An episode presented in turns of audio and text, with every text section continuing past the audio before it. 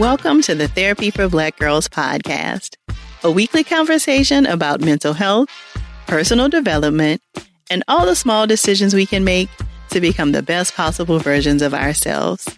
I'm your host, Dr. Joy Harden Bradford, a licensed psychologist in Atlanta, Georgia.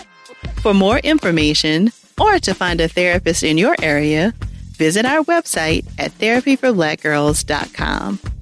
While I hope you love listening to and learning from the podcast, it is not meant to be a substitute for a relationship with a licensed mental health professional.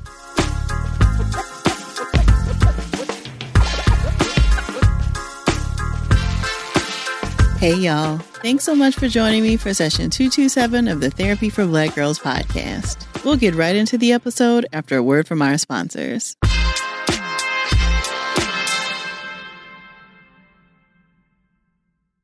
Nowadays, a lot of these big companies pretend to care about our communities and issues with nothing more than lip service. State Farm is the opposite. They're actively investing in programs and initiatives that help educate in financial literacy, give early career advice, and grow Black owned businesses, thus leading to generational wealth, which helps protect the future of our communities.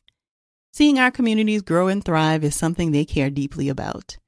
They want to build a future that we all can be proud of. State Farm understands that representation alone doesn't mean authenticity, that it takes a good neighbor to sponsor programs like the ACT-SO, a year long program that recognizes and rewards high school students for their academic and cultural achievements, and to fund programs like Project Ready, a National Urban League program committed to the educational achievement of Black and Brown youth that to date participants have been awarded over $11 million in scholarship offers. State Farm believes that being better neighbors creates better communities and can have a long lasting impact. Like a good neighbor, State Farm is there. For the first time in a while, I have quite a bit of fun travel coming up this summer, and I'm really counting on Macy's to help round out my wardrobe for some of these trips. Right now, I've got my eye on a new bag and sandals from Coach and some super cute tops and dresses from Macy's On 34th brand. And you can never really have too many pairs of sunglasses and there are a lot of cute options to explore right now. If you need a little help getting your summer look together, shop at Macy's.com slash own your style. Hey ladies, it's Dr. Joy. As women, we put our hearts into everything. May is High Blood Pressure Education Month, and it's time to focus on our heart health. Release the Pressure wants to help Black women look at self care as an act of self preservation. During High Blood Pressure Education Month, Let's help get to our goal of 100,000 Black women putting their hearts first and learn more about their heart health. Visit iHeartRadio.com slash RTP for a chance to receive a $1,000 gift card to take care of yourself and prioritize your heart health. That's iHeartRadio.com slash RTP. Buying your first car can make you feel like a superstar as it's a big purchase, but it can take time to get there. Intuit is the financial platform that helps everyday people prosper. Whether you're trying to manage your money or trying to run a business, Intuit gives you the confidence to take control of your finances so you can live your best life. Intuit helps you take control of your finances through products like TurboTax, Credit Karma, QuickBooks, and MailChimp. Intuit has helped 100 million people live their best financial lives. Visit intuit.com, I N T U I T.com to start living yours. Let's get into it. You may have heard that most people who are black have O type blood. O is commonly needed for emergencies. But did you know one in three of us is a match for patients with sickle cell disease? Regardless of blood type, every day our blood saves lives and eases the pain of those living with sickle cell. Donate blood at Red Cross to help save a life. Black excellence is in our blood. Visit redcrossblood.org slash ourblood to make an appointment now. We've talked here before about the importance of having our identities affirmed and celebrated in all the ways that looks. And joining us today to discuss what that might look like as an Afro Latina woman is Dr. Louisa Bonifacio. Dr. Bonifacio is a licensed psychologist in New York with extensive experience working within city hospitals, community mental health centers, and the Veterans Affairs Medical Center. She enjoys working with clients, working through trauma, racial, cultural, gender identity, and its impact in our daily lives, challenging family dynamics, imposter syndrome, and codependency. She's a graduate of Teachers College, Columbia University, and has previously held teaching positions at John Jay College of Criminal Justice and Teachers College, Columbia University. Currently, she enjoys working with clients in her private practice in Brooklyn, New York. Dr. Bonifacio and I chatted about where to get started in exploring your Afro Latina identity, some of the challenges related to colorism that arise, particularly between generations of Afro Latina women, media depictions of the community, and she shares some of her favorite resources for finding community. If there's anything that resonates with you while enjoying our conversation, please share it with us on social media using the hashtag TBGInSession. Here's our conversation. You so much for joining us today, Dr. Bonifacio. Thanks for having me. I'm super excited. Yeah, I'm very excited to chat with you. So I wonder if you could just start by telling us what do we mean when we're talking about people who identify as Afro Latina? To me, the identity is really based in the awareness that mm. your heritage is based in the crossing of the two worlds, the, the Black identity and the Latina identity. And to me, that's whether you grew up in a country that's Latin or Spanish speaking really is irrelevant. It's more about do you identify and are you aware that somewhere along the line there's blackness in your lineage, in your family history. And so there's an awareness there, and that's part of your history. I'm Dominican, and I think a big part of like Dominican culture is to deny the blackness of it, at least in the way I grew up. To many extents now, I think there's huge political and social structures in place to keep Dominican folks from knowing their Black history. And I mm. think that's a very common experience across many Latin American countries.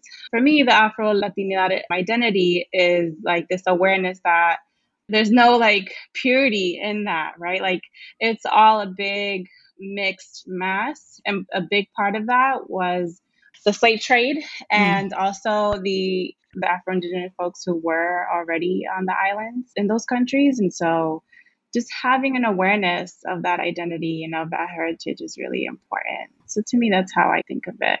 Mm-hmm. Yeah, and it feels like my short answer guess as to like why that has been denied is like white supremacy, right? And like trying right. to make anything closer to whiteness the right answer.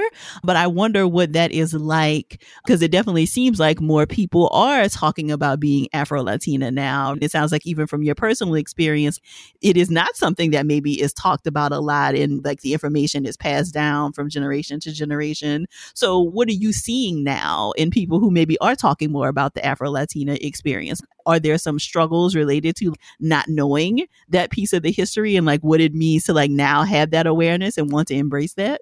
Coming to that awareness is not without a large amount of inner conflict and inner mm-hmm. turmoil, I think, mm-hmm. because you grow up in family sometimes actively denying that identity, your Black history. I wasn't born here. So when I came to the States, it was really my first confrontation with identity. Mm-hmm. And so, you know, I came to be very confused and conflicted about where did I fit in? I think presentation wise, people can look at me and say, oh, she's mixed. Mm-hmm. I heard that growing up a lot. And so I didn't really understand what that was. And so I think right now, because the history of America is very much this consciousness around race, you can't help but like be Afro Latina and like not be confronted by it. And so like you have to kind of deal with it. And I think part of that is really navigating what you've been told about who you are and like mm-hmm. actually what it's like to hold those identities in this country. Particularly last year with a lot of the protesting and the George Floyd, it forced folks to really confront who they have come to believe they are as much as I think you can try and kind of avoid and say, no, I'm not black, I'm Dominican. That's a really big mm-hmm. thing. Mm-hmm. It's sort of like, well, no, like you can't, you can't do that. Like that's not how this works. To answer your question, it's not without a lot of, I think, internal conflict that people mm-hmm. can come to that identity. Yeah, so the comment you just made, like, I'm not black, I'm Dominican. What do you think, like, if we peel back the layers behind that, like, what's typically underneath that for people? I think it's white supremacy. I think for Latino folks, using the Latino identity sometimes can be like a distancing from blackness, right? Mm. Because we've been told that blackness is similar to the things I think folks grow up with in the States, like black is not great, mm-hmm. fix your hair. Coming to terms with what we've been told about blackness is all BS. It takes really confronting then like your identity, right? In the fabric of Latino countries is white supremacy and internalized racism, basically. Mm-hmm. And so a lot of that is like you know you have to confront like what we've been told about our identities and who we are. There's nothing wrong with having pride in your nationality right? And so i wonder if you can talk about or give some suggestions for how people can kind of maintain that pride but also explore what it means to be black in addition to that. I think that there's room for both for us to celebrate our culture our language our food our music and also i think make room for all the things that we haven't been taught to celebrate, right? Mm. Like there's a lot of ancestral practices in terms of spirituality have been stripped away from Latinx folks. And so exploring that, right? Like that's how our ancestors were denied their identity to connect mm-hmm. to their blackness, to their connection to Africa. And so kind of making room for that too, right? This really great woman, this Dominican woman who started this like hair salon for curly hair people in, in DR and now in New York is an example of celebrating that we have this like amazing multifaceted hair and you know what i think a lot of dominican identity latin identity is to try and like really tame down yeah. and process and like fit into this idea of the whiteness of what's accepted in identity and so celebrating all that celebrating just practices that i think historically in our families weren't labeled this is from our black heritage. Mm-hmm. and so connecting those two is really important. And really being curious and like being willing to have conversations i think that's another thing that gets lost is having conversations within our families about oh well how come we do that? How come you know like we say this you know this saying or this prayer I grew up with an aunt who was very much into curanderia, and that's like an African kind of way of practicing spirituality. And I just thought of it as like that's her thing, but that that was her kind of practicing like you know ancestral ways of healing and ways of praying that in our family we never really discussed, we never labeled like that. Mm-hmm. We just saw her as like she's just being weird. Mm. Yeah, and I think you know if I think about like just conversations intergenerationally for Black women, I would imagine that they are the same kinds of conversations with a different flavor, right, in Latina communities. And I'm wondering, like you've already talked about, like how your aunt practiced, you know, this particular piece of spirituality, and like what some of those conversations like. Do you see a lot of tension between like granddaughters and their grandmothers about maybe the grandmother does not identify as Afro Latina, but the granddaughter does, right? And so, mm-hmm. what are some of the things that come up in like some of those intergenerational conversations? Yeah, for sure. That's very much been the reality, I think, for now, the Latinx generation who's like coming into more awareness and more empowerment with their Blackness is really confronting and sitting with the family conflict that comes about when you own that identity. I have two small children. They're very Black and have hair that is just beautiful and curly. Mm-hmm. And so a lot of it has been around like being mindful of the language that my family uses around hair mm-hmm. around them. And so really saying like there it's beautiful tell them that it's beautiful and how amazing it is that's something that now is very present and so it can lead to conflict it can lead to distancing it can lead to a lot of feeling like you don't belong and so what you think is family what you think is being proud of your Latino experience now is like, wait a minute, you've been oppressing me and confusing me all these years. Yeah. And so it can be pretty sad, I think, and confrontational of like what you think, what you come to believe family is, what you come to believe what your role and your identity is. But those conversations kind of need to happen and particularly I think around for me anyway, like around children. It's like, well, no, we're not gonna do that. Mm-hmm. You know, mm-hmm. colorism is a huge thing too. And so mm. policing that and yeah. comments about being too dark and mm-hmm. talking to my grandmother about that, I think at this point I kind of have to enter it knowing, you know, she's like about to be in her 90s. Like, I still have the conversations, I still say my truth, but it's a very delicate dance, I think, yeah. because for a lot of us, family is so important. It's like such a huge part of the Latino experience is having strong family connections. And so it's a complicated one. And I don't have a good answer for it, mm-hmm. but I know that it's one that is not without a lot of tension and questioning. Mm-hmm, mm-hmm. Yeah, and I know that you have worked with clients from lots of different ages, and a lot of your research has been on Latina college students.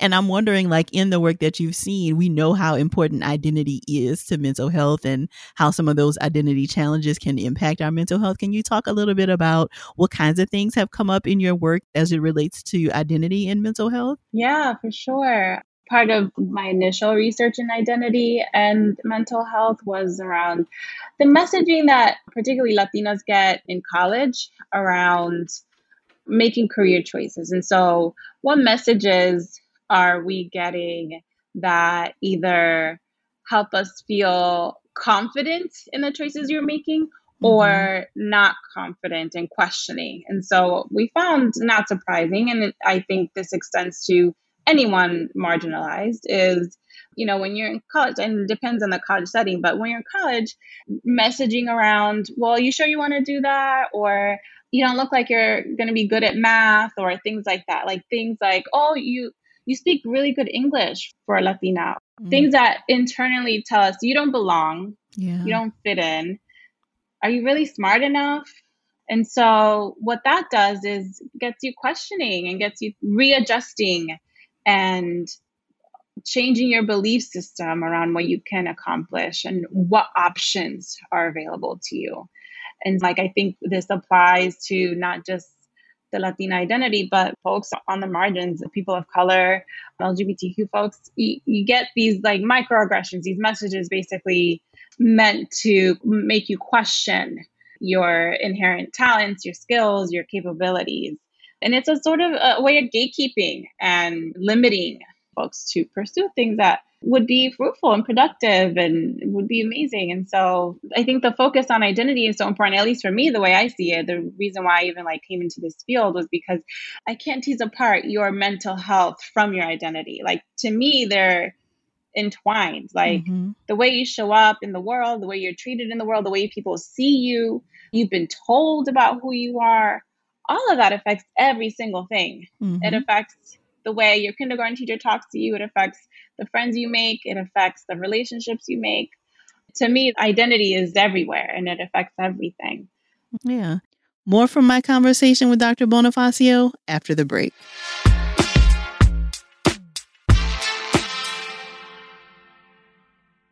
Hey, ladies, it's Dr. Joy here. May is High Blood Pressure Education Month. It's crucial for us, especially as Black women, to focus on our heart health.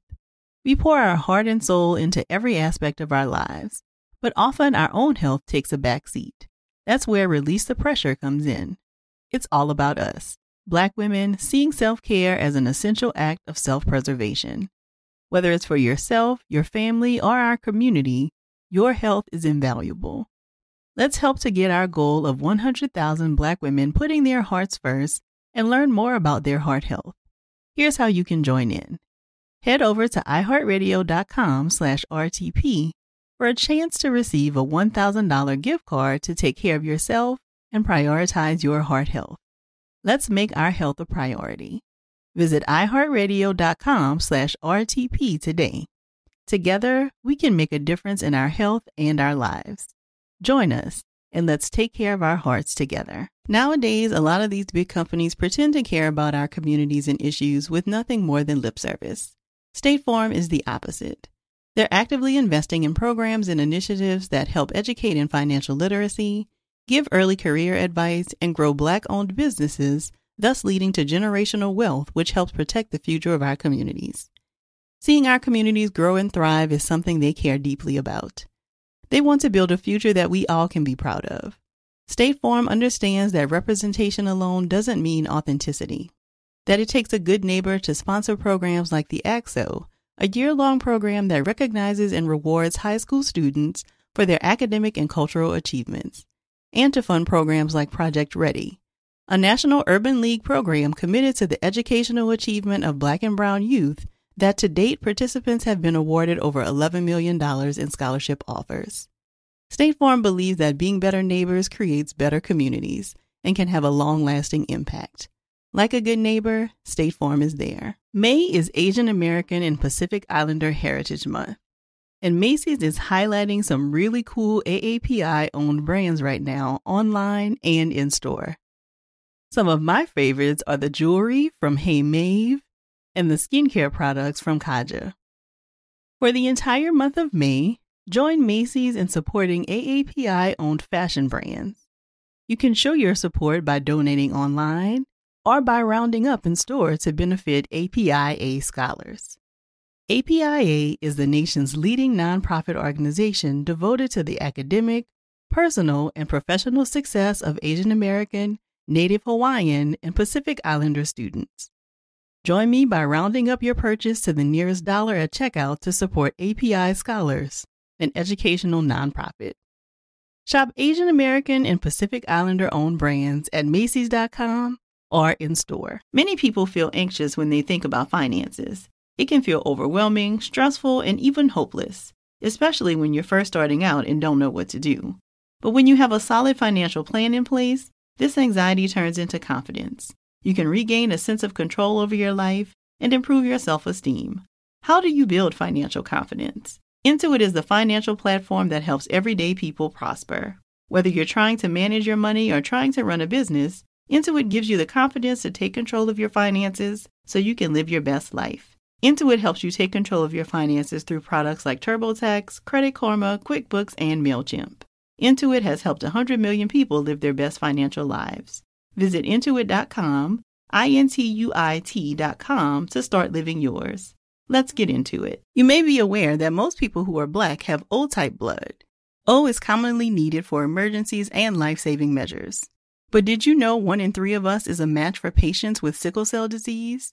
You, along with the American Red Cross, regardless of your blood type, can help by donating blood. Every day, our blood saves lives and eases the pain for those living with sickle cell. When you donate blood, there is a direct positive impact within our community. Right now, there is great need for blood donations in the African American community. Every donation counts and makes a difference in someone's life. Donate blood at Red Cross to help save a life. Black excellence is in our blood. Visit redcrossblood.org slash ourblood to make an appointment now. Can you talk a little bit, Dr. Bonifacio, about like your experience as an Afro Latina woman and like how you have shaped your practice around that and how it impacts the work that you do with your clients? Yeah, grad school was kind of like the awakening moment for me. I came into this field, I think, wanting that moment and wanting to first work within my community. I grew up in Brooklyn, I grew up in really just diverse and very nurturing kind of communities. And so I needed to be a part of it. And this happened to be the avenue that helped me get back in this way. And I think grad school was one of those moments for me, one being like one of the only Black women for a big school like in New York. And so it ended up kind of being one of those like, okay, I need to really know who I am because mm-hmm. if I mm. don't, this place is going to eat me up. Being honest about my experiences was important for me, letting like my professors know, like, this is challenging. I don't, when I didn't have support, letting people know. And so, really creating community was important for me. Like, coming to terms with like how I define my identity was really important. And it just so happened my particular program was all about we're going to teach you about identity and we're going to make sure you have the language for and that there's a foundation around how you come to label yourself and and how to do this work with others so that there isn't a, like a further marginalization of, of, folks so that there's an invitation okay let's do this work together like mm-hmm. let's explore your racial identity your gender identity your sexual orientation and how does that feel and what does that mean and how have the communities that you're in treated you because of these identities. It was sort of like this parallel process where I'm doing this work from grad school, but then it's like my life too, mm-hmm. right? Then it's like I need to evaluate my relationships and I need to reevaluate like the career choices I made. And it was a huge shift in, like my reality and the way I spoke about myself and the way that I spoke about my communities that I think now allows me to help folks find that language and feel empowered in their language, feel empowered in their identities and their communities that I didn't have before that I'm super grateful for. And now in my practice, what that looks like is helping folks along that process. A big part, I think, too, of my career journey has been figuring out who I am in big settings, right? Like who I am as an Afro Latina in in a hospital. I was used to be a teacher in in a school, mm-hmm. and figuring out how those systems really affected me and how those systems really are forgiving for folks who are on the margins. And so a lot of my work now is is a lot of support and a lot mm-hmm. of making room and space for folks in corporate America, out in, in big law, out working for these big tech companies that are really trying to find their voice and, and feel empowered in their in their experiences. All that to say, it was sort of like this awakening parallel process moment where as you know, I'm entering the field, I'm also kind of like doing a lot of inner work. Yeah. Mm-hmm. Yeah, it was wondering... a ride.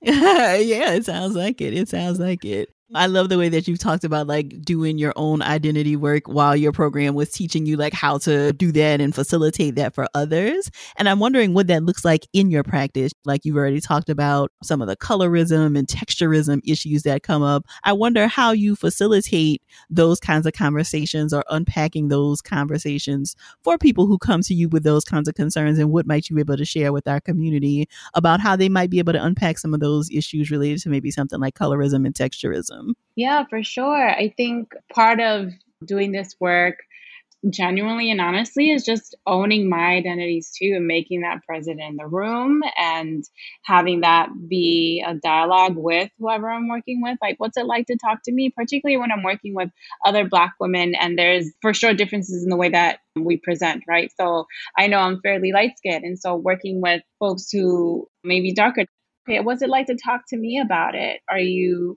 worried about what I might think? Like, how are you thinking I'm receiving it? Kind of making it present in the relationship because mm-hmm.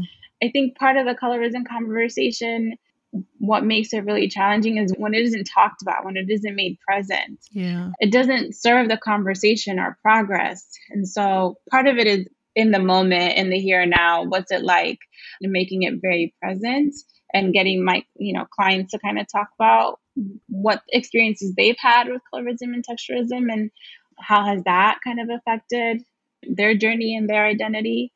And for me owning like i'm here going on a journey with you and so my experience is not going to be your experience. My job is to kind of like help me understand your experience. I think owning my limits owning what i know and don't know and kind of doing this work collaboratively is important. Mm-hmm.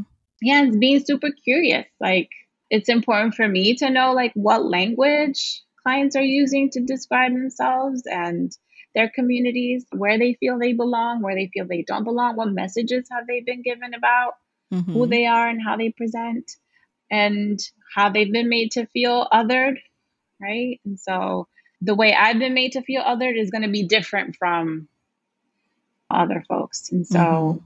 holding space and making room for all of those versions is important for me in my work. Mm-hmm. But yeah, it's a collaborative conversation that is ongoing and part of all the work that we do. Mm-hmm. Mm-hmm. Yeah, so we've talked a lot about identity, and we know that much of our identity is informed by media representations, right? And so mm-hmm. I'd love to hear your input about, you know, like media representations of Afro Latina women, especially, and ones that you feel like have like been done really well, and how that does impact our ability to like figure out who we are. Yeah. Oh boy, I think one of the first Afro Latinas I saw on TV was a detective on 21 Jump Street, hmm. which I don't know if that was like a national show, but it was about these three detectives in New York. Oh, Malik Yoba was in it. So was Malik, Malik Yoba in Twenty One Street? Jump was it Twenty One Jump Street or, or, New York Undercover? New York Undercover. Oh undercover. yes, yes, yes. Torres. No, Torres yes, was the guy, Torres right? Was a light skinned Puerto Rican guy, but right. it was a woman. It was the woman. Yes, woman on there, and I was like, wait a minute. She has an accent. Mm-hmm. Her skin tone, her hair. To me, I think as a young kid, I was like, oh, she looks like one of my tias, like one mm-hmm. of my aunts, mm-hmm. like. Mm-hmm. So that was like a mark moment for me where I saw it. But to be honest, there haven't been that many that I felt like that connected to, that I felt mm-hmm.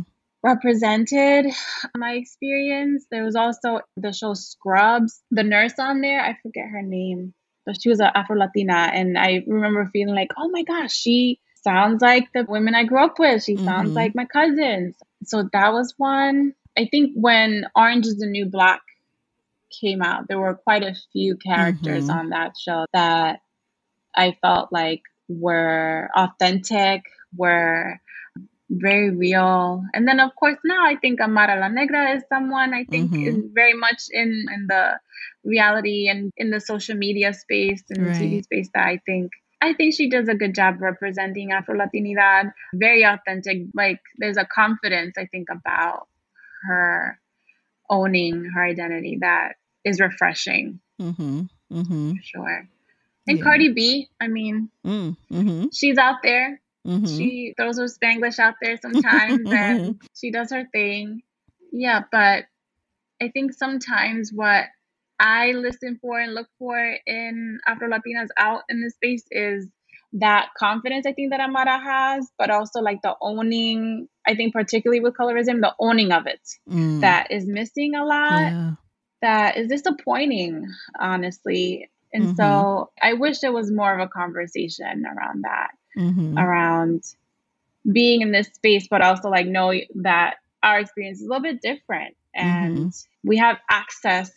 There's a different perception of us than our dark skinned sisters. And so Mm-hmm. Yeah, some sometimes it's a little disappointing. Mm-hmm. Yeah, I mean, it sounds like that was a part of like some of the disappointment around in the Heights, right? That yeah. you know, like the film didn't necessarily represent like the community that it was designed to be about. Yeah, yeah, sure. In the Heights was one of those experiences. It was like, oh, it, it was great artistically, but there's like a disappoint or longingness yeah. for it to feel to more seen. full. Yeah. Yes. Yeah. yeah. Yeah. There's a need, I think, for right. a, a, range of experiences that is just mm-hmm. not happening. Mm-hmm. And I would think by now it's come on, y'all, like come on, like Yeah, and I wonder, have you seen anything on like smaller scales? Like, I feel like probably, and I don't like, I'm not in the TikTok streets enough to know, mm-hmm. but I feel like TikTok is a place where like Gen Z and younger generations of like Afro Latinas are probably creating community and like being that thing for one another that they don't maybe see like in greater media representations. Yeah. I just, even oh, you mentioned TikTok. I'm not on in these TikTok streets at all. Julissa Calderon, and I think she came from YouTube shorts, like short videos. Mm-hmm. She is one that I think is, she has that voice that's very clear and confident and very pro black and like knows she's black. That's another thing too. I think it's, there's a difference between Afro Latinas now who are in this space, who are, are there and um like hold like physically the identity but then don't say it right mm. then they're not like mm. yeah you know i'm afro latina and this is who i am I, mm-hmm. I think mm-hmm. there's sometimes there's a hesitation yeah. to to like come out and like label it that like you're still kind of playing the white supremacy thing and so mm-hmm. i i just you know i think that sometimes happens out there in these yeah. social media tv streets but Julissa Calderon, I know that she's she's very vocal. She is getting a lot of Netflix stuff, and she's on Instagram. There are a couple others, but their names aren't coming to me right away. But yeah, I think now because there is a lot of language for, and there's just generally like there's a desire and also like an impatience too in the younger yeah, generations yes. that are like enough like y'all have lied long enough yeah lied to me long enough like i am tired this is who i am i'm gonna find my people Mm-hmm. And oh, it's so great to see when I do see it. And I'm excited. I'm excited for younger folks to come and like, you know, break it down. Mm-hmm. Mm-hmm. More from my conversation with Dr. Bonifacio after the break.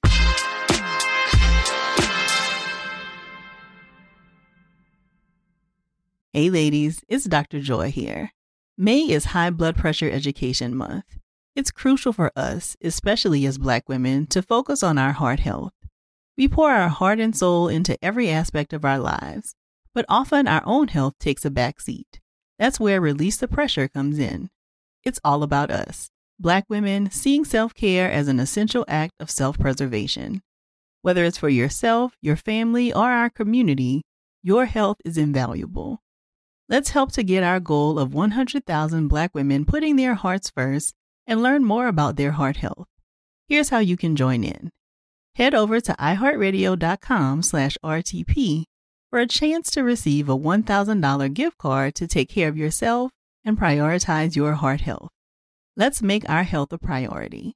Visit iheartradio.com slash RTP today. Together, we can make a difference in our health and our lives. Join us and let's take care of our hearts together. Nowadays, a lot of these big companies pretend to care about our communities and issues with nothing more than lip service. State Farm is the opposite. They're actively investing in programs and initiatives that help educate in financial literacy, give early career advice, and grow Black owned businesses, thus leading to generational wealth, which helps protect the future of our communities. Seeing our communities grow and thrive is something they care deeply about. They want to build a future that we all can be proud of. State Farm understands that representation alone doesn't mean authenticity, that it takes a good neighbor to sponsor programs like the ACT-SO, a year long program that recognizes and rewards high school students for their academic and cultural achievements, and to fund programs like Project Ready, a national urban league program committed to the educational achievement of Black and Brown youth that to date participants have been awarded over $11 million in scholarship offers. State Farm believes that being better neighbors creates better communities and can have a long lasting impact.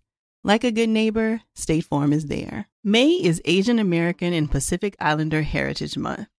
And Macy's is highlighting some really cool AAPI owned brands right now, online and in store. Some of my favorites are the jewelry from Hey Maeve, and the skincare products from Kaja.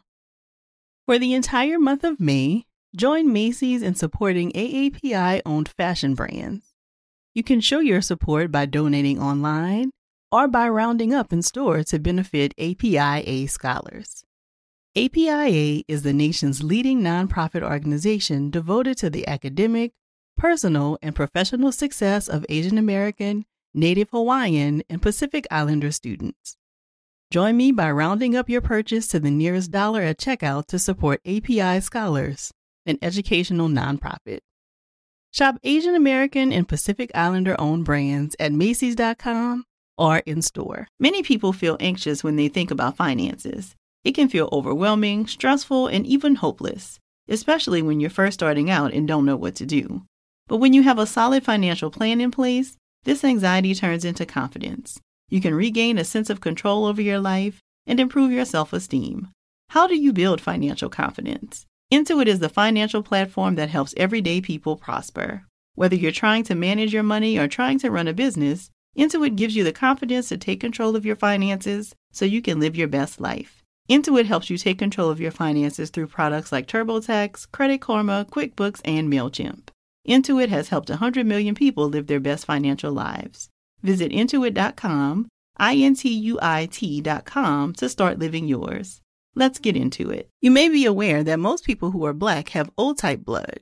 O is commonly needed for emergencies and life-saving measures. But did you know one in three of us is a match for patients with sickle cell disease? You, along with the American Red Cross, regardless of your blood type, can help by donating blood.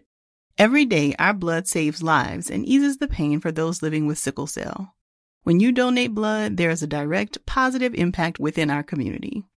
Right now, there is great need for blood donations in the African American community.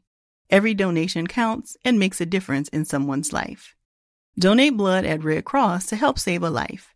Black excellence is in our blood. Visit redcrossblood.org slash ourblood to make an appointment now. So, what might that journey look like? Like, let's say somebody finds our conversation, a very young person, let's say a 16 or a 17 year old, and they're listening to you and they're like, oh my gosh, is this something that I've not been told about, right? What kinds of things might they want to explore? What kinds of questions might they want to ask? Maybe parents, grandparents? Like, how do you get started with like figuring out this identity journey? And what might that look like with the support of a therapist? Oh, yeah, that's such a good question. I think the extent to which you feel you have access to family, like oral history, to get mm-hmm. super curious and to mm-hmm. get super in people's faces. Oh, okay, so, you know, where were you born and where did grandpa come from? And kind of just get, start to ask a lot of questions. I wish I had done that when I was younger. Mm-hmm. I still do and I still can, but it's sort of like, while you have access, start to ask the questions. For me, it was a little complicated because my family, we immigrated here. And so we were just like surviving. Like, we were like, don't ask me no questions. Like, we're trying to pay rent, we're trying to get food. Mm-hmm. And so I had to build community. I had to build community while, you know, going through school, outside of school. Find folks who you feel that connection with, feel community with, feel like you share those identities with. It's super important, I think. Without building that community, I feel like I wouldn't have developed the confidence in my identity to explore and to question and to be mm-hmm. curious. Mm-hmm. And that's one thing I would say like find your people, find your tribe, find the folks that you feel connected to and share your curiosities with. What that would look like in therapy, I, I think, is kind of exploring what have you been told about who you are and what have you been told about what you look like in your family? Mm-hmm. And what messages were you given about that? Were they positive messages? Were they messages that didn't make you feel good? Who did you feel close to in your early family? Like that made you feel safe in your identity. And so, kind of identifying those things are important, particularly thinking of that age group, like late teens early 20s, mm-hmm. where so much is happening developmentally, identity wise, that you need grounding. You need some folks to remind you, like, this is who you are, and it's okay that you're struggling right now. It's okay to ask questions. I think, particularly around that age group, identity can be so confronted and so shaky that it can lead you to kind of like experiment and do things that maybe aren't so healthy for you. And so, those are some things I would recommend. And if you're thinking about, I think, entering therapy, kind of enter it with an openness and a curiosity as opposed to, well, I know already, right? Kind of like being willing to explore all the different ways that your identity has impacted mm-hmm. your life. Mm-hmm. I would say, yeah. Yeah. You know, I think one thing that often comes up when people start doing this kind of work is shame, right? Like mm-hmm. this, I'm embarrassed that I didn't know this. Like, what kinds of things would you offer to people if that is something that they experience in this journey? Yeah, you know, shame and guilt, they're like these two cool cousins. not so cool cousins. Right, not so cool cousins because they keep you silent and they yeah. keep you quiet and internalizing a lot of blame and responsibility for something that isn't. And so if that is coming up, that's why I think too having community is important, like having folks to explore those feelings and experiences with, right? You're not crazy. It's not like you're making it up, mm-hmm. but also super important to kind of like release yourself from some of the like internalized negative stereotypes and the stigma and frankly a lot of the internalized racism that kind of happens right like thinking of ourselves as bad or not good enough yes. because i didn't know this or uh, the family dynamic or the family history and culture is to pretend that these things didn't exist how are you supposed to know like how mm-hmm. are you mm-hmm. supposed to know those things and so coming to terms with i didn't know and i'm willing to learn is super important mm-hmm. To kind of silence those not so helpful thoughts and, and feelings. It's okay to honor them. There's make space for them, but mm-hmm. to the extent that they keep you quiet or isolated yeah. or distant, I would question that and kind of see where you can kind of let go of some of those things and find community around it. Mm-hmm. I think it, it, Instagram does, I think, a good job of like you can find your people that way. You can connect connect to like communities and content creators and say, you know, if you have a question or, or things like that. Mm-hmm. Yeah, super important. Find find your people and, and find where you can feel safe. Mm-hmm. Yeah, you've talked about the importance of community a couple of times. I was going to ask you, have you seen communities that would be good for people who are wanting to learn more about this? Like, are there certain hashtags that people can find on Instagram or, you know, on Twitter or communities at certain websites or podcasts or books that you feel like would be helpful for people? Yeah. There's a really great Instagram account called Uncultured Co. And I find their account to be so awesome. I think particularly for Afro Latinos coming to their like Black identity. Mm-hmm. It's a space I think where the energy and the dynamic is like we're very much here to embrace our Blackness and what that looks like in our lives and kind of dismantle all of like the stereotypes, messaging, stigmas, white supremacy, BS that we've been told about Black Latinidad. And so I think particularly when it comes to like the Dominican Haitian dynamics and those things there's a lot i think that needs to like needs to happen in that space and more of seeing each other really as you know as connected people. I think mm-hmm. because of the history of the island th- there's so much. And so that account i think does a good job of creating a space for both. Oh i just found this really great podcast bag ladies with a z at the end. And there are these two Afro Latinas. I think they're from the Bronx, and they just do a really good job again of like like speaking really authentically to the identity, to their experience, creating a community. I think around what it's like to walk around with this complex identity and all the different spaces where you may feel welcomed and then not, mm. right? And so they're really great. They're great to listen to. Mm. And I think for me, what resonates is like the authenticity, like being willing to share their experiences and being honest about it and inviting other people to like witness their experiences is really great. So yeah, those are two that I can think of okay. right now. But, okay. Well, that's a great place for people to get mm-hmm. started. And where can people find more information about you? What is your website as well as any social media handles you'd like to share? Yeah, I'm at Dr. Dr.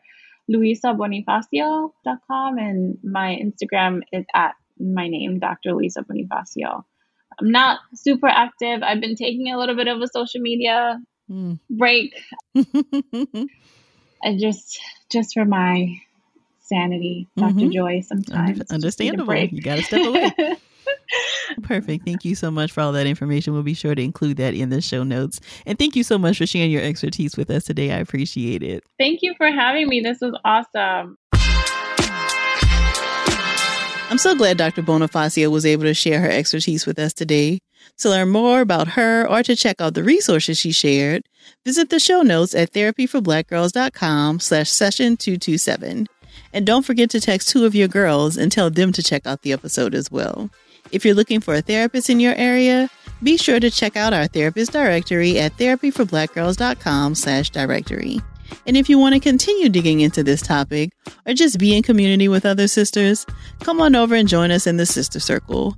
It's our cozy corner of the internet designed just for Black women. You can join us at community.therapyforblackgirls.com. Thank y'all so much for joining me again this week. I look forward to continuing this conversation with you all real soon. Take good care.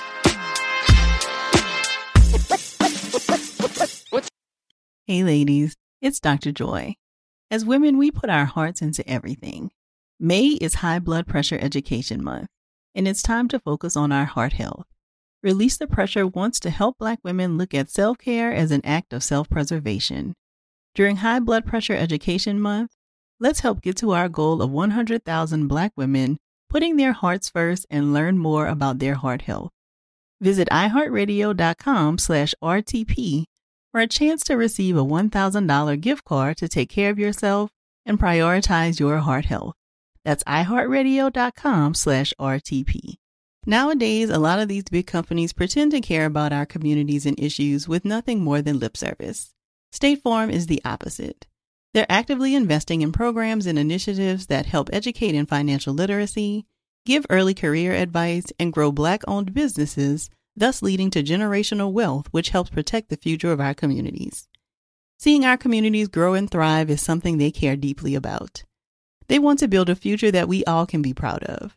State Farm understands that representation alone doesn't mean authenticity, that it takes a good neighbor to sponsor programs like the ACT-SO, a year long program that recognizes and rewards high school students for their academic and cultural achievements, and to fund programs like Project Ready, a National Urban League program committed to the educational achievement of Black and Brown youth that to date participants have been awarded over $11 million in scholarship offers.